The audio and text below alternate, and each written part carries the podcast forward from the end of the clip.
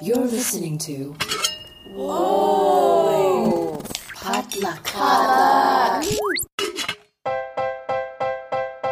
And what is poppin', everybody? You're listening to the Good Pop Culture Club, episode 157. My name is Marvin Yueh, and joining me to talk about all the good pop that gets us through our days, we have the once and future professional Asian American Jess Ju. Hello, Hey, Jeff. Marvin. Welcome back. Thank you. I am back from the humid, sticky jungle of New York. Welcome back, and also happy Dragon Boat Festival Day. And it's Dragon Ball Festival. yeah. yeah, Yeah. My mom's Ooh. been making hella zongzi, and um, it's also summer solstice on the day we're recording. It's the longest day of the year. yeah, That's kind of cool. Wait, I could get some dragon. Yes, if you want some, uh, let me know. I will. I will. Yes. Yes. yeah. So I'll it's the, it's, the, it's, the, it's the holiday where we eat the the lotus wrapped sticky rice. It's one of my favorites. That's why my aunt calls it the Chinese tamale, which Yes, I that guess is is- yeah. also what we call it because that just seems to be the easiest Yeah. interface to be used in LA. I have a question. Do you like the sweet version better or the savory version better? Savory I all the way. I don't eat the sweet. I one. agree. My wife is sweet all the way. No, weird. I mean, And, uh, the rice itself is a little bit sweet, so like I feel like it needs savory insides. Must be a northerner thing. well, I I also we also um, my mom makes the specific Shanghainese version, which is like doused in soy sauce. and, Yeah. like, meat. Like th- we don't do the. It's it's like just very very salty and it's delicious and. I'm you know I'm biased, but my mom legitimately does I think make the best version of that.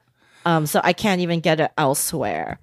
It sounds good. I mean, we talked about this. Jess and I are both from our families ancestrally are from the same like, area, region general of region. China. So What? Yeah. So Yeah. we have like very similar, I think, tastes in terms of like what Mm. what version of traditional Yeah. foods we like because China's huge and there's many versions.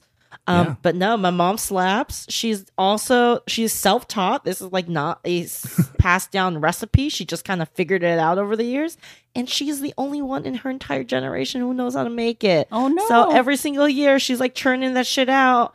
And then I looked at her, I'm like, look, I gotta make these because if I don't learn, no, no one else in my family's gonna learn. And then I tried and she she did the Asian mom thing where she's like, You're so bad at this. I'm like, I'm leaving. So you know what? It's gonna die with her. That's I'm fine with that. oh, the struggles of generational. We could bring, we could talk more Yeah. about that later when we talk about this movie. Also joining us, the most professional culture editor, Hanh Nguyen. Hey, Hanh. hey, Sorry for making you hungry. I'm also very. hu- I- We have like we have tons of zongzi in the fridge ready for tomorrow. I'm very excited. I'm highly suggestible in general. So like, she is if influenced. yes, like if I'm watching Sushi Master, I have to eat sushi. Uh, someone like that's why it's really hard to watch all these K dramas because I've been eating so much Korean food in the, over the past like year because it's constantly making me crave it. You know, it could be worse. It could be making you hungry for white people food. Uh, Will that ever happen? I thought you were about to say like human flesh or something. that that actually, you know what? You're right. Like it rarely happens because I can watch The Bear and not want a, a beef sandwich. Oh, beef sandwiches are disgusting. I'd rather eat human flesh. I I mean, it would just make me want maybe like Italian food or something different. Like I would, I would transfer my my cravings. I kind of like a beef sandwich. Not human flesh. I like a I would rather eat, on the record, I would rather eat human flesh than a, another Italian beef sandwich. That was the most disgusting thing I've ever had. Man, Tastes like, oh, do you want slices of beef boiled in mop water? now I kind of want to go have- Portillo's. I live pretty close to the Portillo's here in California. Hmm. I've never had one. It's not great. Sam- sandwiches are a hard sell for me. Come too. at me, Chicago. I will. My my indignant rage at a Chicago beef sandwich So many, will win. Many Chicago things are not appealing to me, and I know that's like blasphemy. But I was like, there's other good Chicago foods, just not the ones they're known for. you know, so many things are happening tonight slash tomorrow. Um, Final Fantasy 16 is coming out, so I might disappear for a weekend. And also, The Bear is coming back, and they're dropping all the episodes at once. Yeah. Again, I I do not appreciate it on on the record. I do not appreciate it as someone who covers media because that puts us in a very bad position. Are we back in binge mode now? Because I thought I thought we were doing like the week by week thing. That, No, well, pretty well for us. season one was was a binge too, and because it did so well, they're doing it again.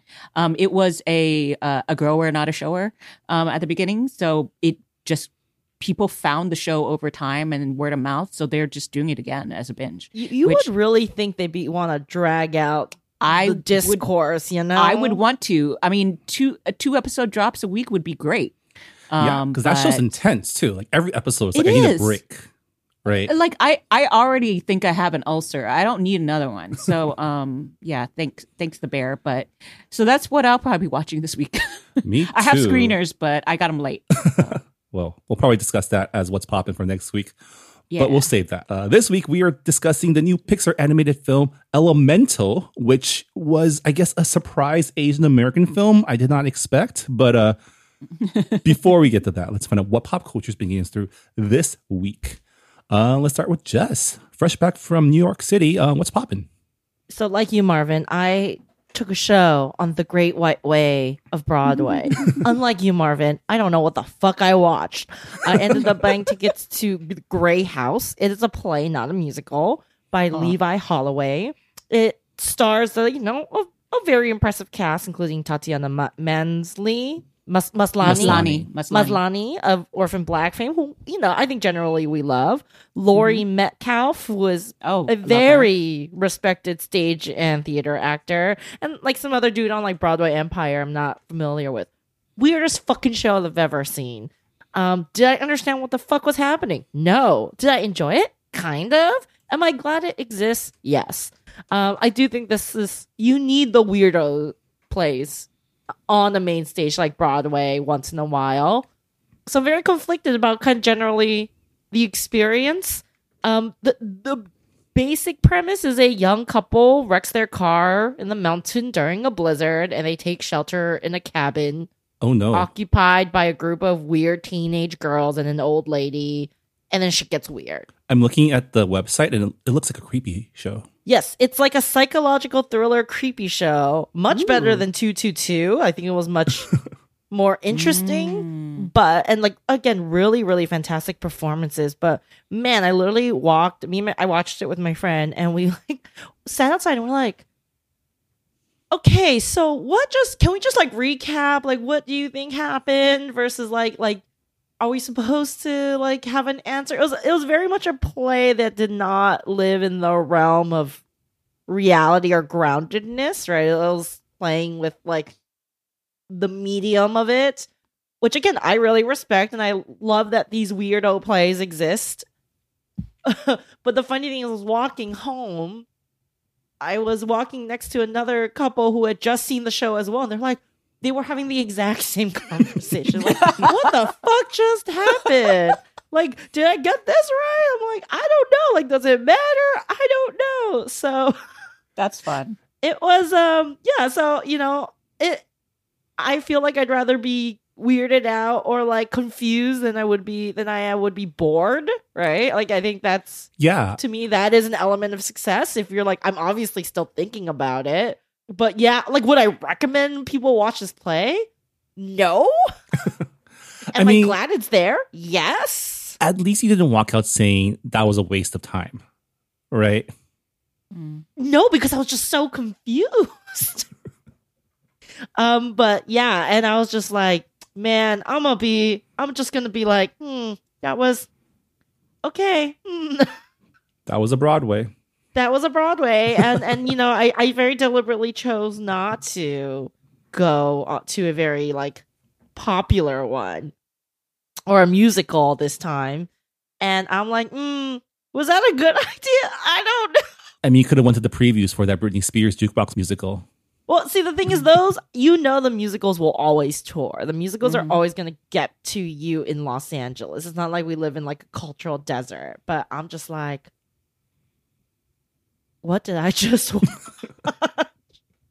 uh, so yeah, that was that's that's my popping. I wish I wish I could give you more definitive answers, Marvin, but I still don't know what happened. You know, you've sold me. If this ever comes to LA, I might just watch it and then we can discuss. Right, just to be like, what happened? um, but really, this play really did have everything. It had um, ghosts and Nazis and um, a satanic ritual circle.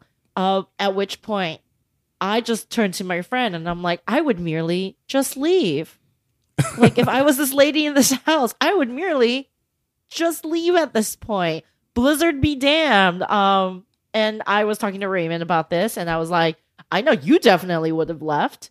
Um, he's like, yeah, I don't care. And, and generally, she's kind of stuck there because her husband, who's in the car with her, is hurt and has broken his leg or broken his ankle. So I'm just like, uh, he was like, I would have merely just carried you on my back and we would have left. Like, we will figure it out. I'd rather take my chances out here. I was like, I feel the same exact way. I'm glad like our survival instincts align.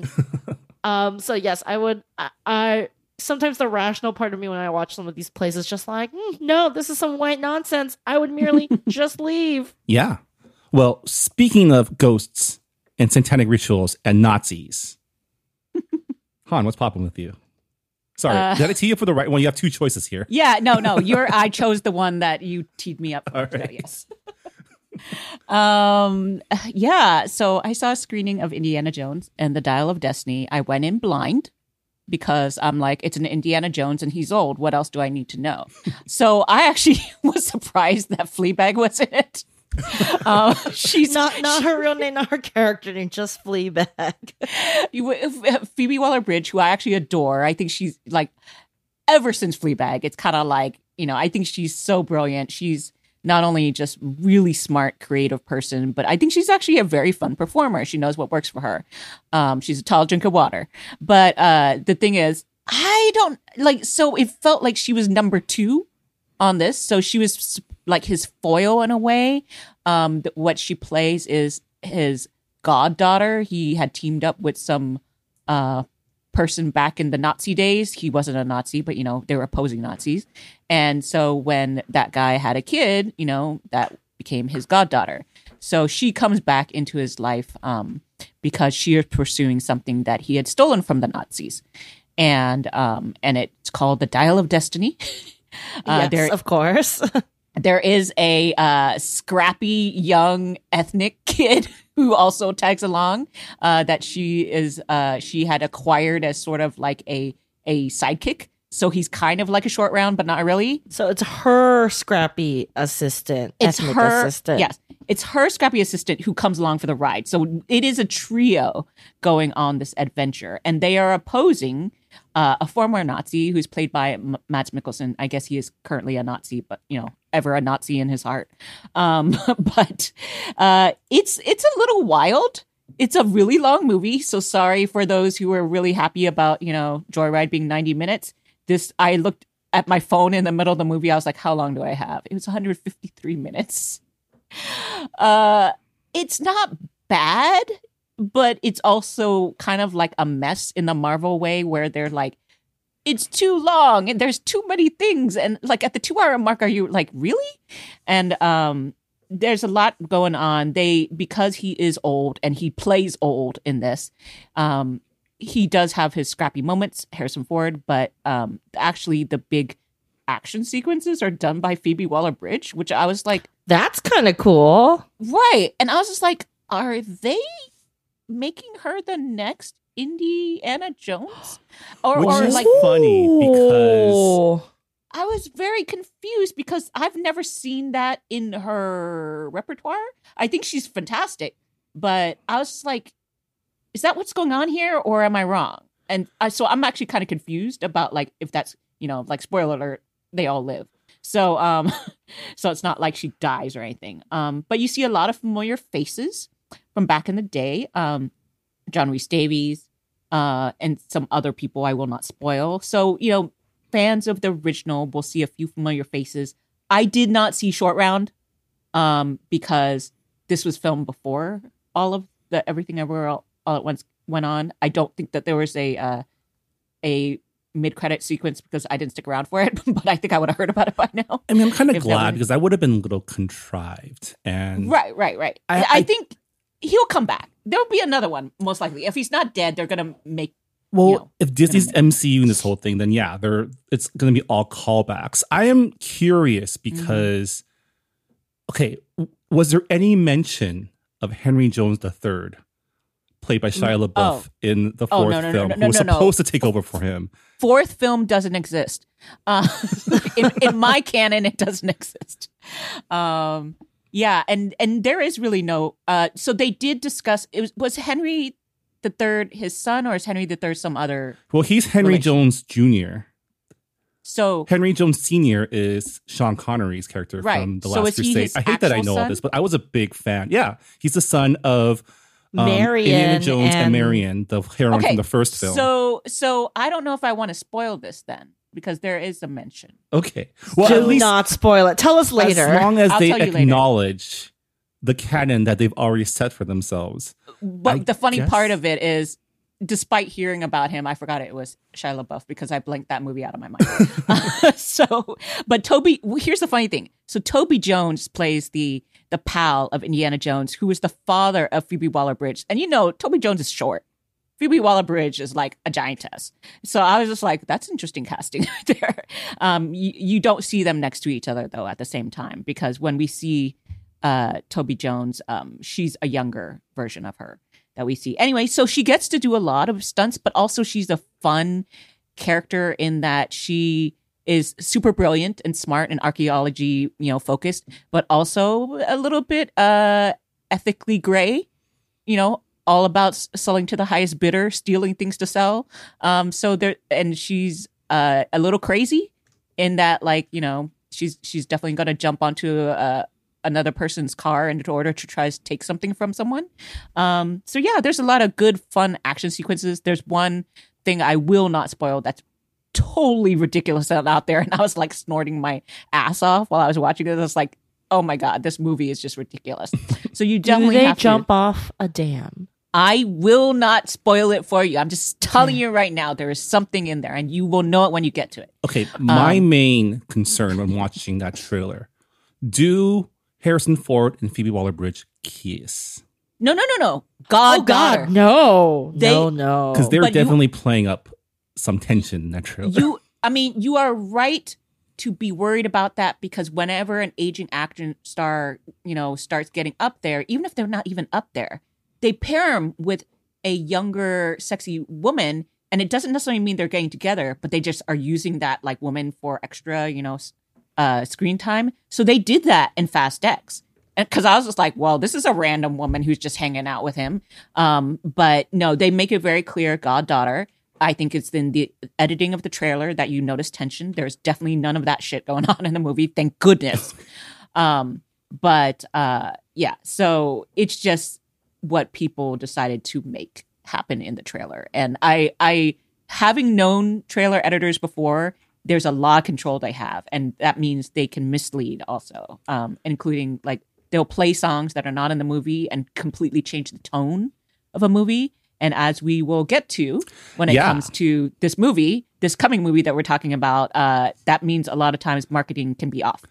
yeah. But um, what I'm hearing is Disney needs to Yeah. get their marketing department in order because they they've been messing up. yeah, yeah, they're kind of just. Uh... Anyway, so it was a good time, but it was also a long time, maybe too long. uh, if you're going with friends who kind of have your same taste, then maybe you'll enjoy it more. Because uh, my friend wasn't able to go, so I wasn't able to like you know nudge someone when all the ridiculous stuff happened. Um, I feel bad for the two people, the people who were near me who heard me groan. kind of Oh, and laugh at the inappropriate moments. Um, but yeah, it was in general fun. Like I didn't fall asleep because I was worried about that. I had some fun ahead time, and I was like, "Oh, am I going to be too sleepy?" Um, but it was all good. So you know, it, it's not fantastic, but it's it's a decent time at the theater. yeah. And has Mads, so you know, you got that. I do love love Mads. Uh, my favorite uh uh sultry, you know, mouthed um evil Nazi in this movie because I don't usually like the Nazis, but you know, he will forever be Hannibal for me. So I just find it so funny because I feel like in real life and just the interviews I've seen, he seems like a very unserious man. Oh yeah. Oh yeah. Um, but he always plays like the evil dudes. it's just um, it's his look. He he can be very evil looking. Yeah, like So- very angsty evil dudes because he's Jyn Erso's dad in Rogue He's One, got just right? he, he just has one of those faces, right? like he's Yeah. always tortured. Yeah, yeah. love that so, for him. So, you know, he I think they could have used more of him, you know, just because I like him so much. But there, it was a it was a packed movie. You will see a lot of other familiar faces in there. Yeah. Anyway, so that's me. Uh what about you, Marvin? What's happening? All right. So, as we all know, Top Chef ended um, two weeks ago. And so there is a Top Chef sized hole in my heart for high quality um, food cooking competition. And so, to attempt to fill that hole, I watched Morimoto Sushi Master that's streaming now on Roku. Um, it is a sushi cooking competition um, hosted by well hosted by Lyrica Okano, who plays Nico Minoru in The Runaways on Hulu, and who also reprises that role in the video game Midnight Suns, which I have been playing a bunch of this past few months. So it's kind of weird to kind of put a voice to the face. Um, the guest judges are um, Kenji Alt Lopez, who is um, the author of The Food Lab, like a very prolific like cookbook writer, YouTube personality, and also like I think he was one of the original producers for Good Eats, right? Yeah, he he's he's he has deep cred. Yeah. And then the other guest host is Dakota Weiss, who is, um, I guess, a white lady who runs a bunch of poke restaurants. And they announced her as a Top Chef alum, What? for She which must I have was not like, made I it don't very remember far, 'cause her. I do- so I looked it I up, and she was one of the contestants in that cursed Texas season. Oh, interesting. Still do not know her. That's the one want- with, um, that's the one where Paul Qui won and Beverly Kim was bullied. Oh, racist bully. Yeah. Oh, weird. Mm, Um, yeah, she was, I think, the third one eliminated from that year, but. Okay. Um, and then Morimoto also uh, is a guest judge, him being the namesake of the sushi Mm-hmm. competition. And one of the later episodes, um, Shota Nakajima of Top Chef, him also jumps in to um, pinch Oh, hit for Kenji Lopez. So um, All right. for Kenji. So, wow. Do you I think al- he's jumped into being a better father? I mean, he's Maybe making find out. money, right? I uh yeah, I was about to watch this and I started and then I was like, wait, I need sushi, so I stopped. yeah. So it's a pretty competent cooking show, um, kind of similar to all the other Netflix cooking shows that you've seen. A bunch of professional chefs come in and they they get put through a bunch of challenges, you know, a quick fire like an elimination challenge on different, I guess, sushi or Japanese cuisine related themes. And what was interesting is, and this is what I was like wondering about going into the show, is how do you make a cooking competition mm-hmm. about sushi, a a cooking style that is all about precision and mm-hmm. honing your skills over a long period of time and simplicity. And watching this show, I realized that the the the title is a little misleading. It should really be called Morimoto's American Sushi Challenge because that's essentially what it is. Like the challenges are show your creativity by making your own baked roll or um, take these American classics and put a Japanese spin on them. The stuff that they, they're putting out is stuff you would see at like a kabuki or a katsuya as opposed to like a Japanese sushi restaurant. Okay. Which is, Um, I guess which is kind of a fine. It's just it's it's kind of well, it's a bait and switch in, if you're like us and Mm. into like more authentic sushis. Uh, I think for the general public, this is what sushi is to them, right? So yeah, yeah, yeah. This is not Jiro Dreams of Sushi. This the isn't. competition. Yeah. Yeah. Okay. I um, just remember the time I had a Philadelphia roll, and I'm like, why is there cream cheese? on Yeah. this? some well, I people mean, love I'm- that shit, man. Well, I remember the longest time I was just like would not touch a roll because I was just like that's not sushi.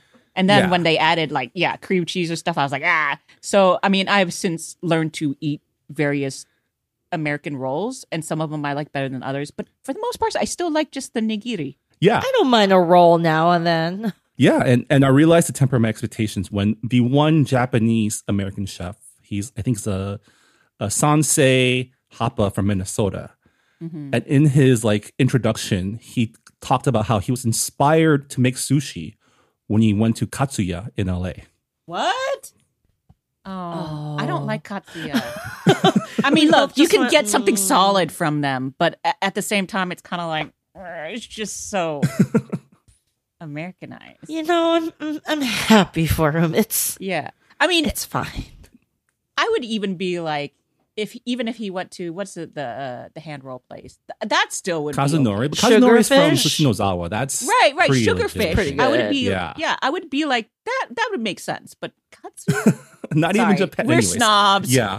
Um, so the cast is actually pretty diverse, um, as expected for a sushi challenge. Um, we have five Asians and three non-Asians, uh, one black guy and two two white people. Do I want to watch this? and the interesting thing is, two of the frontrunners are actually Filipino chefs, um, one from New York and one from Orlando, who has a Michelin star and made a big deal about it in the first episode. And it was funny because the other New York Filipino chef, um, she was like, "This guy has a Michelin star." But let's be real, it's from Orlando. I love her already. love her. yeah. And I guess my main criticism of the show would be um, the strength of the cast because um, you know how in a regular season of Top Chef, there's a good chance that you would want to eat at any of the contestants' restaurants if you had the chance, unless they're like super racist to Beverly Kim. Right. You want to go to the restaurants, right? yes. None of Yes. these chefs gave me that Mm. feeling. Oh. Even the winner, like they won, but I was like, I'm not gonna go seek out your food. You know, nothing you made really wowed me. But I'm glad that you Oh, that's a won. shame. You know? I don't think I can watch this then. Because even though I don't love sweets, I do have to say Great British Baking Show still inspires me to bake, even if it's just like a weird terrine or it's a bread, a braided bread or something like that. Whereas I don't know if I don't want to eat the food. I guess I was kind of hoping because like the thing is, the judging staff, they're all pretty legit. Like Kenji Mhm. Lopez is a pretty legit like Yeah. food person. Morimoto is like hmm the man, right? And I kind of Yeah. get why the show is the way it is because Morimoto is um, credited to bringing sushi to the American palate, and he did so by doing this stuff to it, making it like more palatable, right? So Mm-hmm. I get why that theme works, but I kind of do wish that we had like better caliber contestants. But that might be asking too much for the first season of a Roku show. Right, Uh, right, right. I don't want to be too harsh about it. Like maybe I'll check it out, maybe I won't. But yeah, I'm kind of like I don't know if this is for me. But if you have time to kill, the whole it's six episodes. It goes pretty quickly. Um, Do I have It's like yeah, it's it's not very high stakes viewing. So it's something you can just put on when you're like when you, when you just need something to watch. I Um, I I will yeah. order that sushi and then. okay. But yeah, that's what's popping for me. Um, we're gonna take a quick break. When we come back, we're talking about Elemental. Stick around.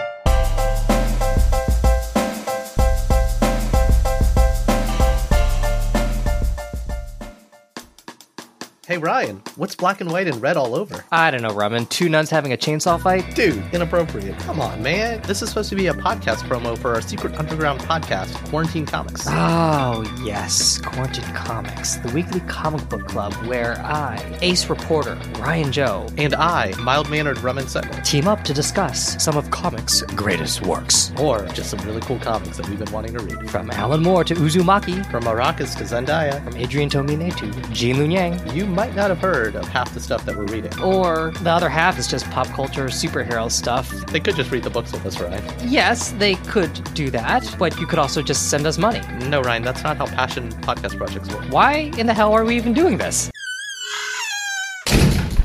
Uh, I'm sure we'll be back by next week's episode.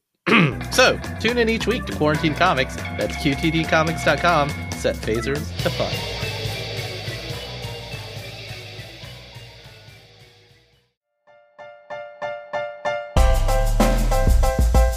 And welcome back to the Good Pop Culture Club. On this episode, we're talking about Elemental, the latest film from Disney's Pixar studio.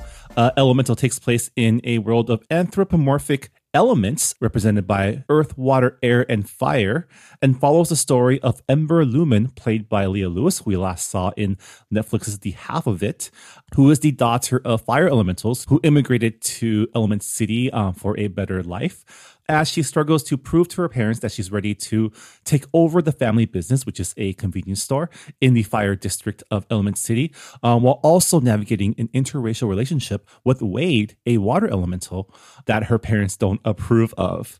And I had a really great time watching this film, but I did not expect the child of immigrant storyline. It really did feel like an Asian American film, which is something that I feel like the trailers didn't really do a good job advertising. Did not lead with that. Um, yeah, which is so strange.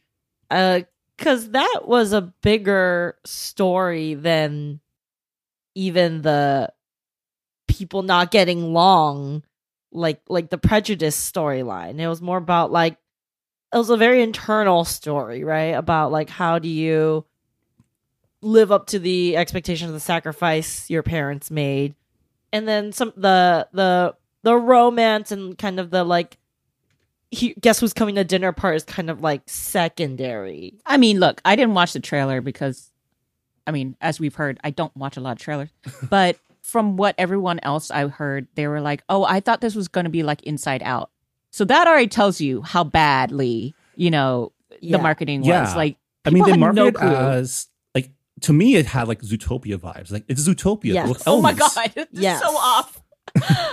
Yes, and that's not what it was at all. Yeah, I I mean I I I actually don't know like I watched the whole thing and I did like it, but I actually don't know if what I would have landed on as a trailer for this if I were making it because as as we've mentioned there are a lot of storylines here.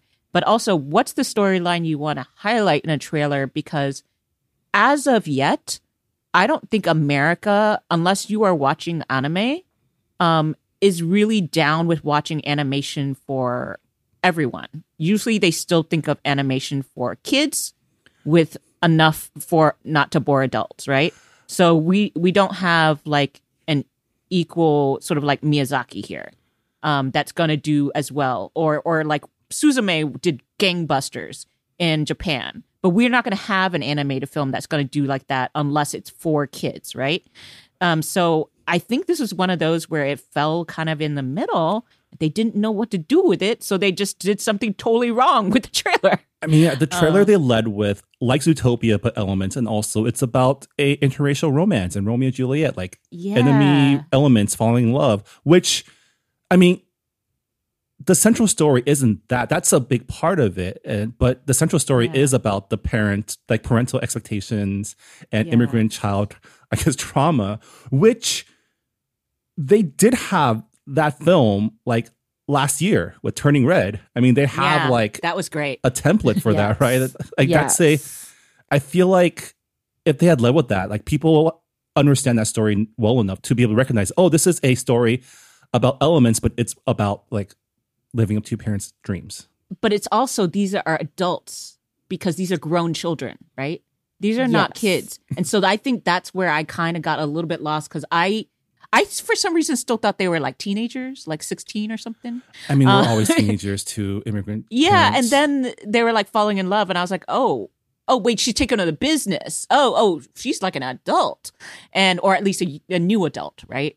Um, and so I was a little bit kind of confused about wh- how far they were going to go because I, I didn't know Like that it you was a- guys gonna you guys gonna do it? yeah i was it was weirdly like hot like this this movie was kind of sexy in a way that i i was un, like unprepared for um or at least the Literally hot. yeah there there was there was some not you know almost all of these films have some sort of like underhanded jokes that maybe kids won't get which is fine but this one definitely had a lot more uh, flirting that i was kind of used to so i was just like oh this is not what i expected at all and so i think that's another sort of problem where i was just like even i who talks about anime i was just like oh i didn't think this was going to be as adult as it was so But was um, it hot yeah. flirting? I mean, the main male lead, Wade, was kind of a himbo dirty her guy. her design was kind of sexy. Oh. I I- just I think it's just okay. Here's my take. I think I don't understand slash I do not think this needed to be an animated movie. And Okay. so so and I didn't think you needed the like filter of like this is a cute like anthropomorphic something. I'm like Yeah. you're just making people. Like like there is like you know with Zootopia there was like a like I think they were able to kind of make the metaphor work a little bit more, like the predator versus prey thing. But like, I'm just like, you're just anamorph- anapomorphizing like elements, but they're essentially just function as people, Yeah. and you have a few sight gags. So I'm just like, and and that I think combined with like the multiple storylines, how it's a little bit more mature in theme, and and how there's kind of two I think they're trying to do the same thing about like living up to your parents' expectations with two different problems, which was Mhm. the taking over the store and then the falling in love with someone who like your parents wouldn't Mhm. accept. And I think the waters just got a little muddy hmm um in that way. And then the the Pixar and it, it it's it's weird because you know I think we come from an era where like Pixar was like just banger after banger, but hmm you know like the whole like Pixar of it of where like we're gonna set this in a fun like environment and show you a great city. As much as I always enjoy Disney urban planning, hmm it's like when I, I would watch a whole just like B roll of that, like that wasn't enough to I think overcome some of the lack of cohesiveness. There were definitely some moments that worked, and I definitely I, I did enjoy it. I cried.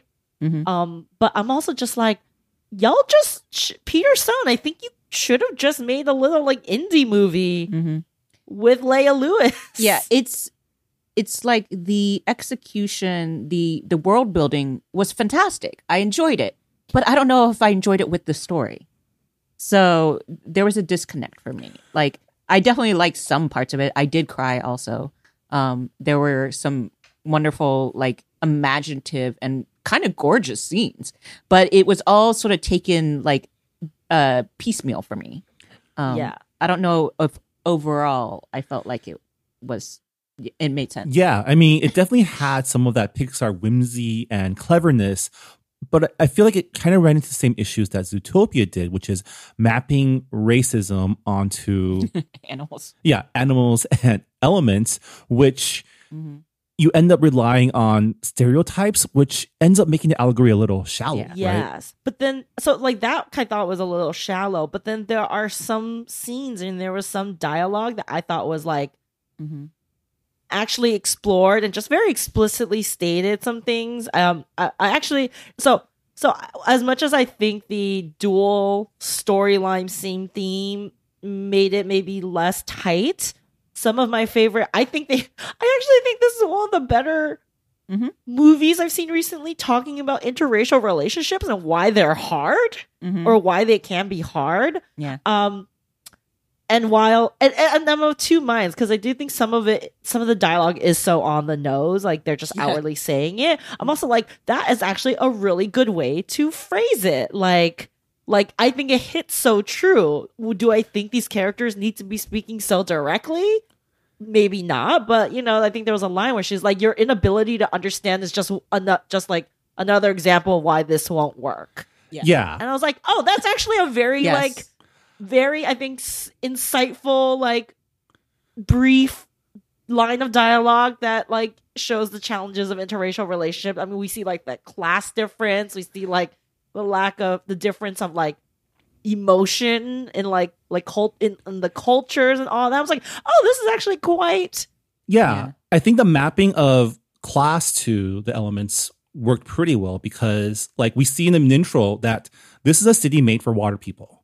But then the fire people came and just made do with it because they had to come. They had no choice but to come. So it kind of has Yeah. that like refugee like, like, ethnic enclave Yeah. thing." Mm-hmm. And they weren't Um, allowed to go and see this one particular exhibit i was just like wow Yeah. they really went there Yeah, yeah. and like the So- fire people, they're definitely like mapped o- around Koreans, right? Like convenience store owning Yes. anger Yes. issues. I definitely saw that, which is why I actually had a little bit of a problem with the um the creation of this fake or not fake, like it's it's an imagine like again, I think this is an issue with like anthropomorphizing like racism. is like okay, we're creating like this fire culture, which is so obviously like based in Peter Sohn's background and like a Korean background. And you know like we know like liquor you said it yourself marvin like this would be a great double feature with liquor store dreams. Like we know that's a thing like korean and like you know the anger the temper the han the korean owned convenience store. Like these are all kind of images that we understand but then you know the voice actors aren't necessarily korean which i find in Leah's case because you know she's supposed to be more of a third you know second gen American, quote unquote American or elementalized city kid. Um, but you know, her dad like was voiced by Ronnie Del Carmen, who is not Mhm. Korean, but he was using like East Asian inflections. Yeah. I was And just thought like, that was kind of weird. are they supposed to be just generally pan Asian? Like I was yeah, like I Hmm. didn't understand. I feel like that was like a like a like an uh, almost an appropriative way of looking at something. It felt a little oriental, right? yeah, Mhm. but I think it's I think it's because like I don't know if like a general public understands it and and would read that because I think we're just so We're just we're too professional into Asians. it. Yeah, We're, we're, like, oh, this is obviously a Korean, a very specific Korean American allegory, right? Uh, versus like you know, for them it's like, oh, it's a general immigrant or it's like broadly Asian. I'm like, no, no, no, it is very specifically Korean to me. Um, and I do think you know, mom is rendered looking like an ajima, um, a little bit in some cases. which did tickle me. I did enjoy Ajima Fire Mom. she was fun. Okay, yeah, and and and my big thing is the inconsistency of how everyone wears clothes really bothers me. I- and also the need for clothes. I was Like- very confused. like I feel very uncomfortable the fact that like Fire Dad only wears pants, Also, what are their clothes made of? chainmail. Well, And what is- her clothes with Hers is chainmail? I'm imagining his But was like, probably why does she? Why does she have like a top and a skirt, but mom only has a shirt? But dad only has pants, and Wade doesn't wear pants. Like it's all It's- very It's just upsetting fashion. to me. There's no shame here. It's just fashion. You just want to look but but good. but you know, I'm just looking at dad, and he's just like naked on the top with these little panties on, and I'm just kind of Have like, you Dad, put some seen, clothes on. Like, maybe not Ajusis. I don't know if Ajusis do this, but like Chinese uncles definitely wear that wardrobe. Yes, yes, I understand, but this is a children's movie, Marvin, and I was just like, oh, I was like, this is just. I know this is not the point of this movie, but I am very mm-hmm. bothered right now. No, I mean these these details matter. It's like, well, it's not as bad as like I think it was. Was it a Bug's Life or Ants? One of those had not enough legs on the on the insect, right? And so, so it's like kids are gonna wonder too if they watch this film. I don't know if they will. Um, so yeah, I think those details and consistency matters. That's why I delighted actually in sort of the, some of the smarter moments when it came to you know how they manipulated the elements and like what their strengths were because um I don't think this is really a spoiler, but you know something that she's able to do is she can pick up glass and like or or you know or sand glass and sand and sort of like heat it up and reform it. And I was like, "Oh, cool. Like this made me want to watch those glass blowing shows." Um How many people It- do you think learn that glass is actually melted sand from this film? I think they will from this film. They will, um, but yeah. So I, I I like those moments when they actually kind of put a little bit of thought into the creativity that we see in the storyline and how it plays out. Um, but it's it's it it, it I I feel like not all of that attention was given. Maybe it's just for me. Like I do want consistency, you know, like make Yeah. it make sense to me. yeah. So I think, I mean, I think generally inconsistent. I think we can all agree it's, it was inconsistent. Mm-hmm. But I mean, my question is, do the highs outweigh maybe the parts that weren't so smooth? Well, I mean, for me, definitely all of your points Stan, Those are things I did think about, but I did enjoy the film and the story enough that those things Mm-hmm. didn't. I guess it wasn't a deal breaker for me. Like it was like, huh, that's interesting. You know, what laws of reality you choose to apply or not apply. But in general, I felt like I was really pleasantly surprised with. Like, especially the children of immigrant story, that was the core of this film. Mm-hmm. I thought it was pretty well done. And, you know, I, I, I really like, I went to see it with my wife and she was really like, she really enjoyed it too.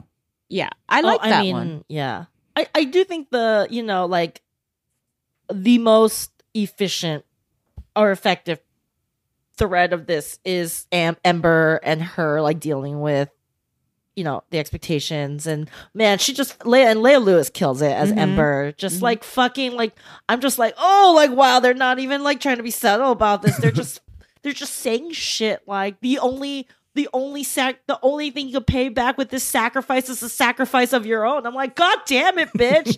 I'm not ready to cry at like two o'clock in the, the afternoon with like there's a fucking kid like sitting on the left of me. I'm like, I'm Yeah. I. There were definitely And sniffles even- all over my my theater. Like people look- were Yeah. relating hard.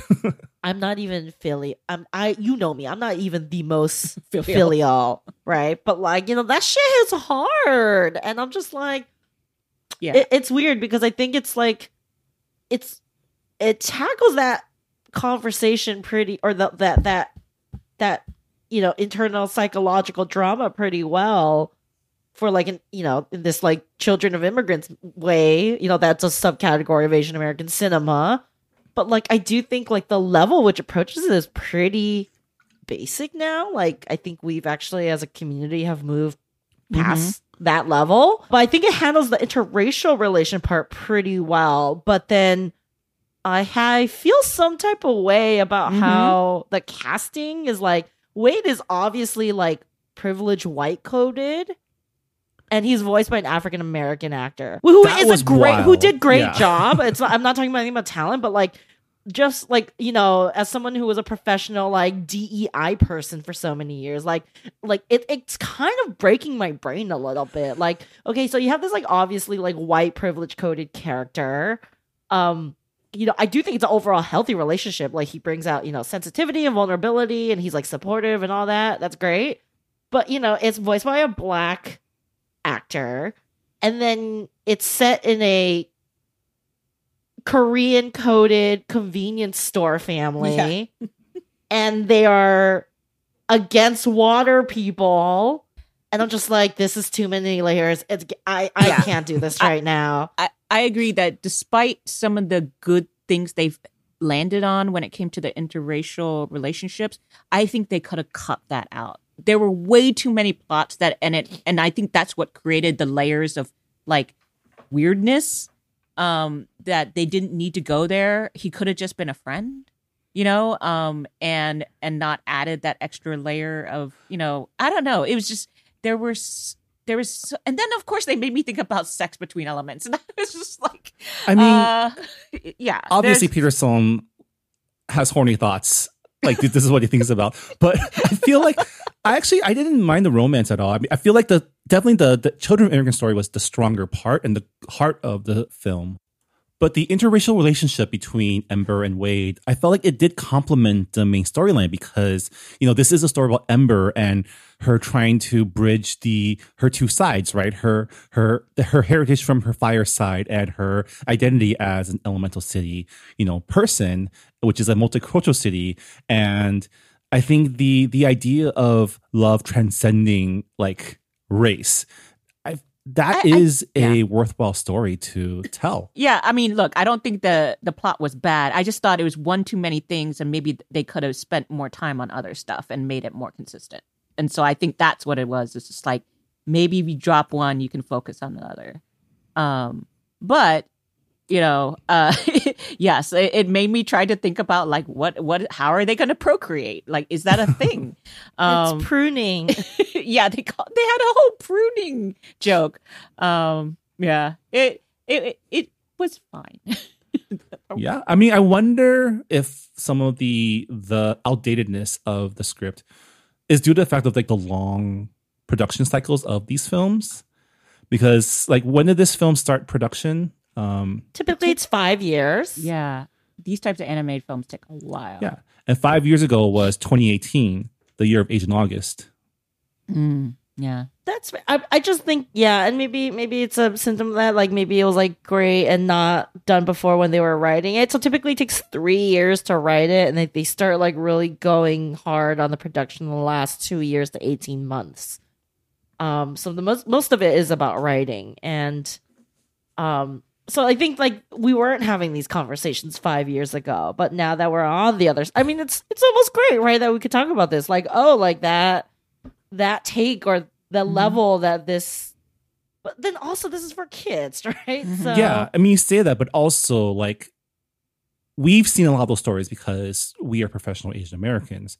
Mhm. but those stories are still and on this stage is still few and far between it just feels like there's been a lot because this is the month of like american born chinese and um, past lives and like there's a lot of asian stuff happening in this summer but on this level for disney and i, I guess it is we're we are following the year of turning red too Yeah, But turning red is even with yeah. all that, it's still like it, on a macro level, like a drop in the bucket, right? It- as to what's out there. That's fair. And um but you know, like if we are talking about children of immigrants, specifically Chinese Asian immigrant stories, like it is like we we have a we're lucky right now in this moment. We have a pretty good selection and I do think some of them did maybe did a little new more nuanced or tackled it more focused in a focused manner. Yeah. I guess in terms of like, because can you really say it's Asian representation when they're fire if it's a people? fire, I don't know. I mean, it is definitely it's definitely coded, and we definitely recognize as children. of immigrants, We recognize it. Yeah, I mean, one of the fire people literally says "aya." Yes. Yes. And we have a, you know, like, wow, you talk so clear for a for a fire person, and you're like, oh, yes. I mean, I guess the other story is that this was one of Pixar's worst performing opening weekends. well, because they did again back to the top. They didn't know how to fucking market this movie. Yeah. Like this was not a Pixar film, but if anyone remembers the movie Strange World came out last year, if you don't, there's a reason why. Um, it was similarly marketed awfully to the point that I actually watched the trailer for that and I had no clue what I was watching. Um, and nobody knew what it was and didn't go to the theater. And then um, the right tried to blame it on the fact that the main character was queer. And I was just like, no, no one knew this person was queer because the trailer didn't tell you. I was like, no one knew what this movie was. Um, so yeah, I, it, this seems to be an ongoing problem when it comes to at least certain Disney slash Pixar films. Yeah, uh, Do you, do you And I think they just that- don't know how to market like more complicated yeah stories? yeah yeah. i mean it's i think also on the back end like this this movie could have been a little bit clearer but at the same time you're right like they they could have picked a very a much clearer storyline that actually represented what you're getting the fact that a lot of people like what marvin you said it you thought it was zootopia esque other people thought it was like inside out like neither of those things are quite right for this movie so yeah, it was a challenge I mean, Zootopia because it's a it's a city of anthropomorphized things, right? Inside Out is anthropomorphized emotions, but it was a, a much more micro, like internal story. This is like a mm-hmm. city of these, which Yeah, really yeah. gave the Zootopia vibes. But yeah, I mean, I feel like I mean the film is what it is, and if it was marketed better, or if they had a better handle on what the draw is, what the central themes are, Mm-hmm. I feel like it could have done much better. Like, I mean, the, the main thing that I've been reading or I read online leading up to it was people thought it was just looked very generic, and Yeah. like the actual story is it's pretty nuanced, specific. right? Yeah. Mhm. Yeah, and it's like very like, oh hey, are you a second generation Mhm. child of immigrants? Yeah. who wants to live their own life um and maybe has fallen in love with someone there's there's got to be a decent demographic of us you know who would watch this movie and then like help get the word out i feel like they just again didn't because you know what i think this isn't a movie for kids i think this is like mm-hmm. Well, I mean, Pixar movies this- haven't been specific for kids for a long time. I feel like. yeah but even more than usual i feel like the themes of this it's like it's not about i mean it, it's a coming of age still in its way but The main It's- character it's- is not a kid. Like she's that- not a kid yeah. and it's it's theme it's like pretty complicated themes that you kind of need to understand like I guess, but I mean, Toy Story, those main characters, those aren't kids. Those are adults in toy bodies. but, Right. but they're toys Yeah, but so like that's kinda sell kids. yeah I, Yeah, I but don't know. They're having I, like adult problems, like Are they? jealousy and that's kid obs- problems. being obsolete. I don't know. I still think of that as a kids film. Really? Um, Because I, I see Woody's mapped onto me as like he's dad's the old man. Like that's joe biden right Yeah. there that said, I don't actually like the Toy Story films, so maybe there's some. yeah, I know blasphemy. Um, oh my god I think they're boring. I think they're boring. oh my god Hanh. ah! um but yeah so i don't know I, I i do think though that this was harder for kids to understand like this these themes don't really I, I just don't see that connecting anyway I guess. I mean, for me, if this was like a Disney movie, then yeah, definitely marketed to the wrong demographic. But Pixar movies tend to, I feel like, because you know, even WALL-E was for kids, like not very, you know, not but a it's very cute. It's cute. Yeah, I don't know how sellable some of these are. And again, still really upset by the um inconsistency of the pants wearing. Uh, anyway, I mean, I don't think Disney will have any problems turning any of these characters into cute plushies. Like they don't have to look exactly like the film, but at least they're like they're characters, right? But yeah, I guess um as we close out our discussion of Elemental, gotta ask, final verdict, is Elemental good pop? I I think it's good enough. Um, I enjoyed myself. I thought it was a worthwhile story. I do think it's a little muddled, but like, let's say if someone's watching this at home, I I think they would have a good time. So just be aware that maybe not. I personally don't think like my like my five year old niece will really understand it, but she might like the visuals. Um, but yeah, I, I felt like it's resonated in a good way that I didn't expect. Uh, just there's just a lot going on. Um, I agree with Hanh. Um, but I will say if you are a around millennial to Gen X age and you are a child of immigrants, give it a watch. Yeah. Cause I think it does very explicitly vocalize some feelings that we've probably all had to work through, and the ending will destroy you in a good way. Yeah. Well, it, it destroyed me, so Yeah. I don't know. If, it was good. Yeah. um, and that me. that moment kind of made it all worth it to me, I and and made it very sweet. So love that. And again, so Korean, so Korean. Yeah. Um, I I guess I'm more enthusiastic in saying yes, it is good pop. I really enjoyed the film. You know, there's things you can complain about in terms of the, I guess, the way that things are depicted and how many things are happening, but I had a good time watching this film. Um, the people I went with had a really great time. We were all surprised that, you know, it was literally an Asian American story, which Yes. none of us were expecting Surprise! and sneaky. yeah i think in general it's it's a good film is it a good pixar film that's debatable but in terms of like when you walk out of this theater will it have been Yeah. worth your time i say yes I agree with that. All right well that'll do it for a discussion of elemental um Jess Hanh if people want to find more of your thoughts where can they go I am still at Twitter, kind of at jessjutweets. Yeah. Uh, just keep on checking me on Twitter at Hanhonymous. One of these days I'll. I- I'm a move. late adopter, so one day look at Hans and she'll be like, you know, she'll tag me or so. I don't Yeah. even know how this other platform works. So I signed up for Blue Sky. I haven't used it yet. I have zero followers. I'm following nobody. I I'll guess we'll we'll wait to see where the first adopters go right that seems like the pretty safe Seems like blue, there yeah, seems like Blue Sky is being populated more and more and more. So uh, I- I'll give a report once I use it. it's just such a bad name I I don't like it.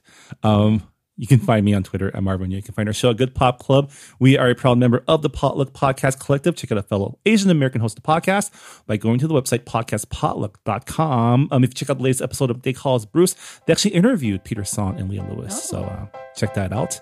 And yeah, thanks for listening, and we'll see y'all next time. Bye, everybody. I Bye.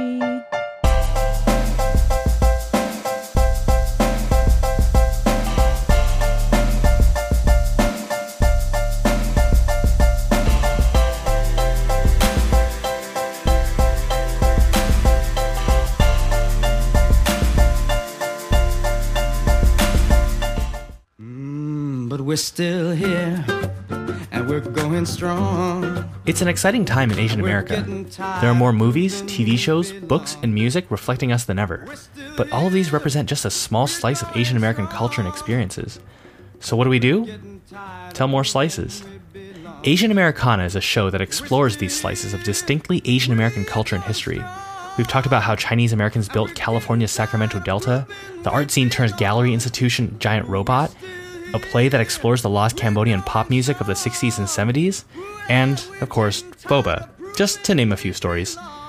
You can find Asian Americana at asianamericana.com or on your podcast app.